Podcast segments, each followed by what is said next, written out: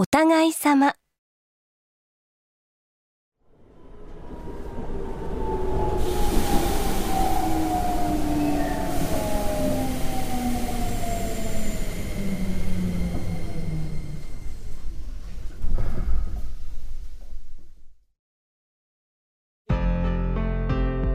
どうもありがとう。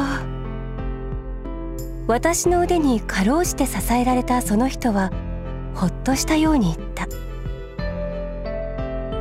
午後6時の北千住駅のホーム。電車から降りる人並みに押されて転びそうになったのをとっさに受け止めた。髪は綺麗なブラウンに染められているがてっぺんが白い。小さい孫のいる年齢だろう。改めて深々と下げられた頭に見送られ私は電車に乗った。ちょっと照れくさい。しかし間もなくそんな照れくささも吹き飛ぶほど一息れの車内に我が身を押し込み押し込まれやっとのことで手すりにつかまる。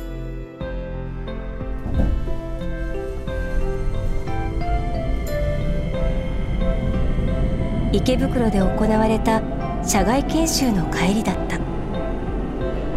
カバンの中は資料でぎっしり重く肩に食い込んでいる。単調な車内アナウンスが電車の揺れを予告した。じきに体の重心が前へ後ろへ移る。もともと電車は苦手だ。よどんだ空気によどんだ匂い。不快な揺れと機械音。乗り換えの時に一旦は解放されるけれどすぐにまた同じ環境に戻らねばならない。まるで交代相手のいないリレーをやらされているようなもの。私は肺の中で生ぬるくなった空気を吐き出した。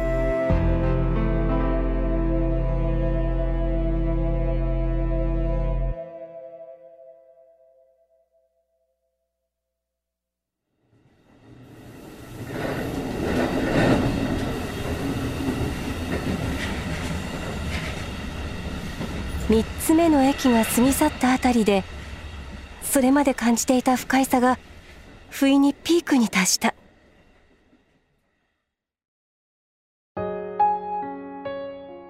喉の奥から酸っぱいものがせり上がった。目の前がかすみ冷や汗が流れた。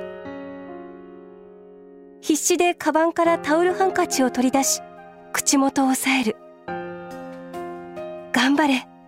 と私は自分に言い聞かせた。今までだってやり過ごせたんだ。あともう少しなんだから。と。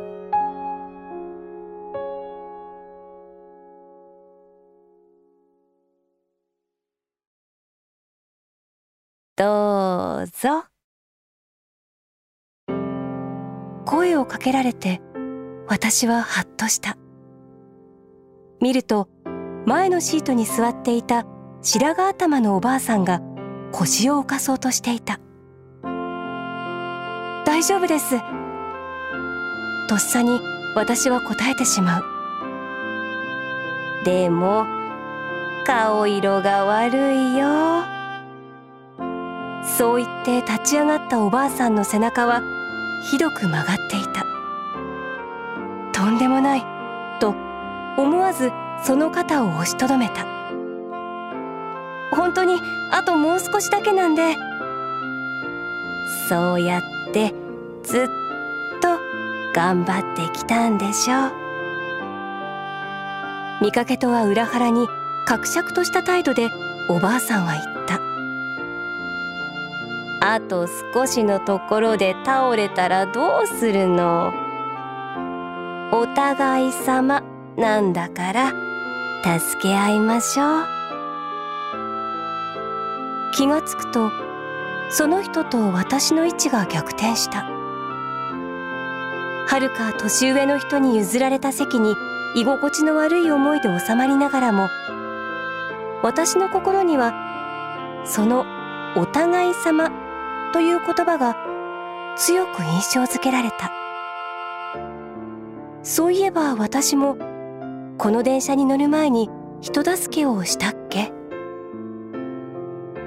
そうか。お互い様ってこういうことなんだ。私は肩からすっと力が抜けていくのを感じた。私を苦しめていた無機質な圧迫感が少しずつだけど和らいでいったのだ。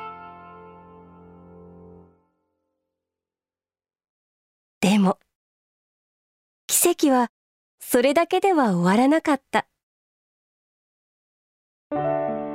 隣に座っていた学生服の男の子がさっきから居心地悪そうにもぞもぞしていたがやがて「あのこっちにどうぞ」とおばあさんに向かって腰を浮かせた。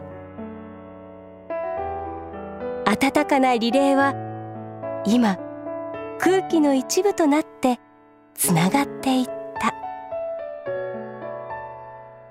おしまい。